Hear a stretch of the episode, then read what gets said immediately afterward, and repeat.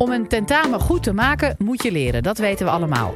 Maar wat kun je nog meer doen om op die dag een topprestatie te leveren?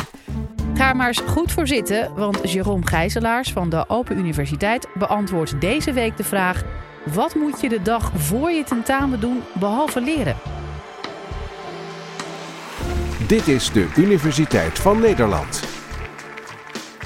Het is de dag voor je tentamen. Je wordt wakker en de wekker gaat. Je moet opstaan. We kennen het allemaal. Je hebt nog maar één dag. En ja, eigenlijk heb je alles bewaard tot dat laatste moment. Je bent te laat, je hebt te weinig tijd. Je gaat de hele dag blokken. Je gaat blokken, blokken en nog eens blokken. En het enige eigenlijk waar je echt last van hebt, is die concentratie erin houden. Jongens, wie herkent dit? Van nu of van vroeger? Oh, gelukkig. Daar ben ik dus niet de enige. Oké, ik had dat ook, vreselijk. Uh, het is dus heel erg belangrijk om op tijd te beginnen. Maar goed, oké, daar hebben we het vandaag niet over. Je hebt nog maar die ene dag tot je tentamen. Je moet dus leren. Leren is essentieel. En je leert dan voor je tentamen, of misschien wel die belangrijke presentatie, als je misschien al werkt. Leren is dus essentieel, maar dat is niet het enige. Als neuropsycholoog ben ik vooral geïnteresseerd in de biologie rondom leren.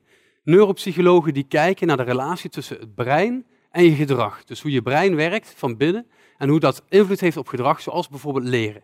Dus ik vind het dan heel interessant om te kijken vanuit een biologische invalshoek. Ja, wat houdt dat nou in, denk je dan? Ik kijk dan dus vooral naar beweging, slaap, voeding, roken, alcohol, drugs. Allemaal zaken die met je leefstijl te maken hebben en die ervoor kunnen zorgen dat je beter leert of misschien ook wat slechter leert.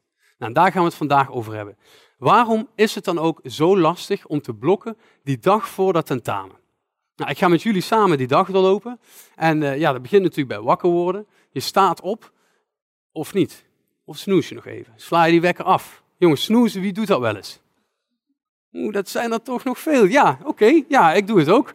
En uh, wie denkt dat het dan nog goed is? Je wordt wakker, je bent nog een beetje moe. Denk je dat het goed is om nog even door te slapen? Niemand? Oh, oh ja, één hand. Oké, oké, ja, top. Ja, nee, het is dus slecht. Snoezen is slecht. Moet je niet doen.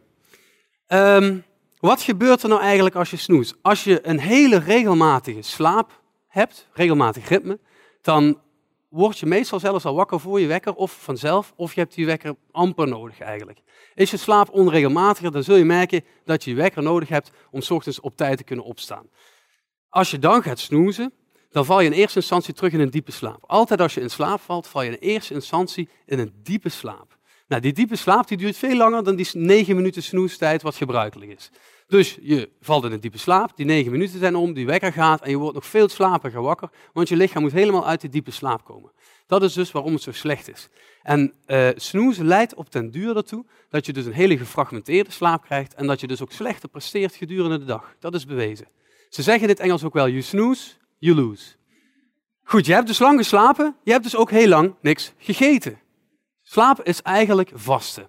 Normaal gesproken eet je elke drie of vier uur gedurende de dag. Eet je wel iets en als je slaapt eet je misschien wel zes tot negen uur niets. En als je na het avondeten ook niets meer eet, eet je misschien tot wel twaalf uur niets. Dus het is heel belangrijk om te ontbijten. Nou, ontbijten, dat, dat doet lang niet iedereen, maar het is wel heel belangrijk, ook omdat het je lichaam activeert. Je wilt wakker worden, je wilt kunnen blokken die dag. Dus dat verteringsstelsel wordt in gang gezet, je lichaam wordt wakker en krijgt het signaal, hey, we zijn ergens mee bezig. Daarnaast heeft je brein ook voedingsstoffen nodig. Je brein verbruikt heel erg veel suiker.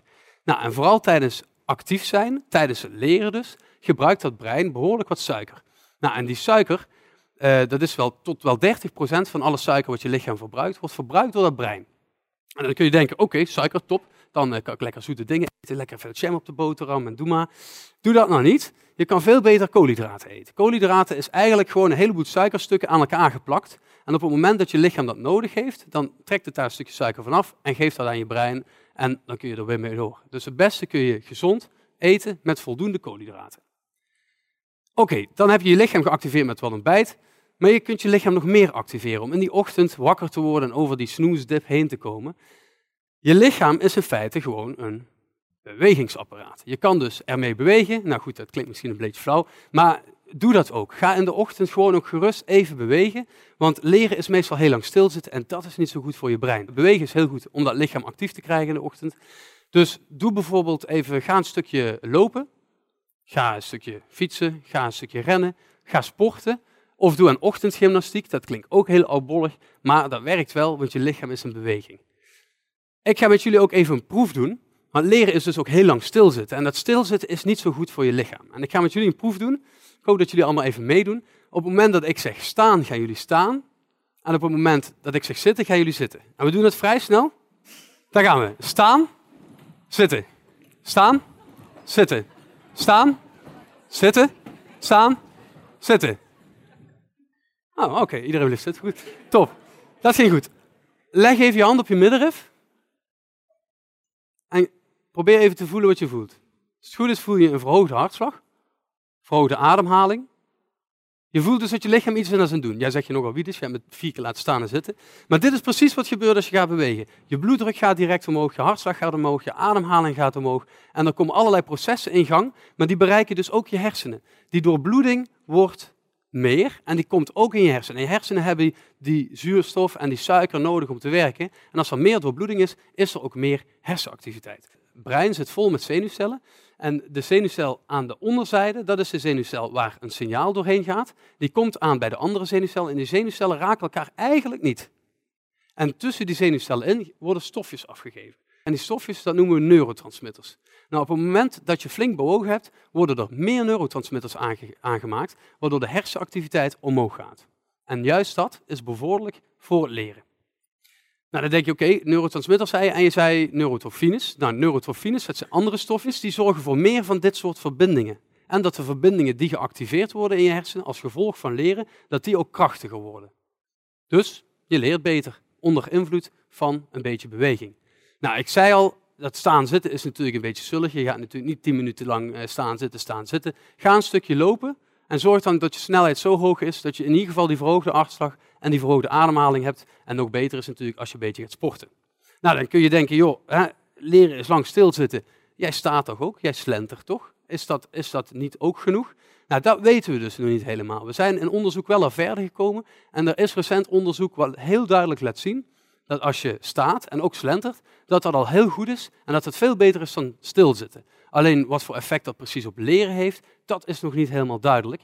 En wij gaan binnenkort, een, een aantal collega's en ik, gaan binnenkort beginnen met een driejarig onderzoek, waarbij we dus in het mbo leerlingen gaan laten staan tijdens het onderwijs. En ook gaan laten slenteren. En dan gaan we kijken of dat effect heeft. Dus dat wordt nog onderzocht en daar gaan we op terugkomen. Het zou natuurlijk wel heel tof zijn als we over een aantal jaar gewoon staan in de collegezaal en staand onderwijs volgen. Dat is ook een veel actievere houding. Een laatste effect wat beweging ook heeft, is dat het je helpt afschakelen. Op het moment dat jij lekker naar buiten gaat en je gaat naar een groene omgeving, dan geeft dat je een bepaalde rust waar je vervolgens van profijt hebt als je weer gaat leren. De klok loopt verder. We hebben inmiddels al een tijdje gestudeerd en het is middag. Vervolgens uh, ja, ben je toch een beetje suf. Je hebt wel wat bewogen tussendoor, maar je hebt ook geluncht en je blijft maar zitten in die after lunch dip en je komt er niet uit. Ja, wat doe je dan? Dan pak je een kopje koffie of dan pak je een blikje energiedrank. Jongens, wie doet dat wel eens? Wie gebruikt wel eens cafeïne? Nou, dat zijn er heel veel, dat had ik ook wel verwacht. En wie drinkt dan meer dan vier kopjes of meer dan twee blikjes energiedrink op een dag? Nou, dat zijn gelukkig wat minder vingers. Dat is eigenlijk te veel.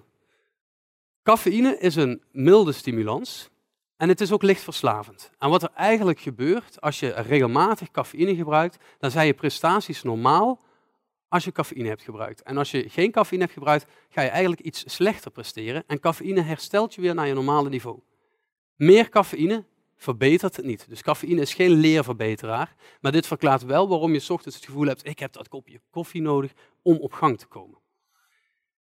Nou, zoals ik al zei, als je het met mate gebruikt, is het helemaal niet zo erg. Maar dat overmatig gebruik, dat helpt dus niet. Het werkt zelfs averechts. Het kent fysieke verschijnselen. Als je te veel cafeïne gebruikt, zorgt dat voor trillerigheid, een hogere hartslag, rusteloosheid, slaapproblemen en uh, zelfs misselijkheid. Nou, dit wil je natuurlijk niet hebben, dat helpt niet met leren.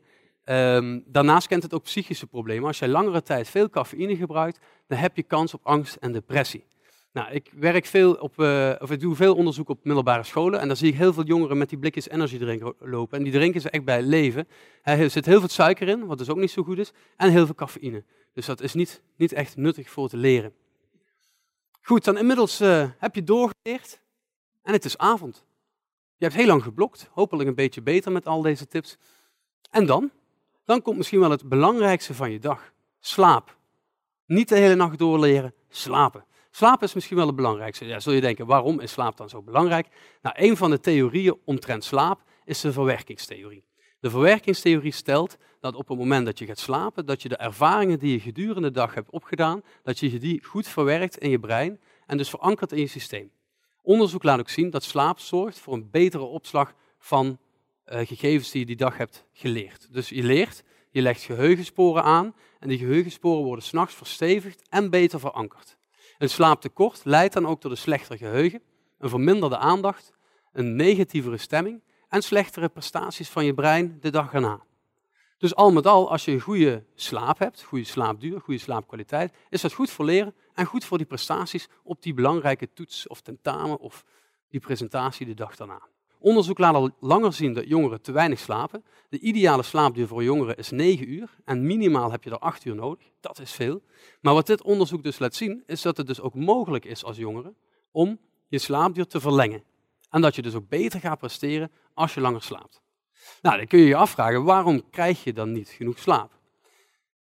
Dan heb ik nog een vraag aan jullie. Wie kijkt er wel eens naar een scherm voordat jullie gaan slapen? Dus tablet, smartphone, ja, dat is eigenlijk bijna de hele zaal. Daar was ik al bang voor. Ehm, ik doe het ook. Het is niet zo goed voor het slapen gaan. Dit is misschien wel een van de hedendaags belangrijkste redenen waarom je slaaphygiëne wordt beïnvloed. En dat is licht. Licht voor het slapen gaan is heel erg funest voor je slaapritme. Wat gebeurt er nou eigenlijk? En melatonine, dat is het slaaphormoon. Op het moment dat het donker wordt, gaat dat hormoon omhoog.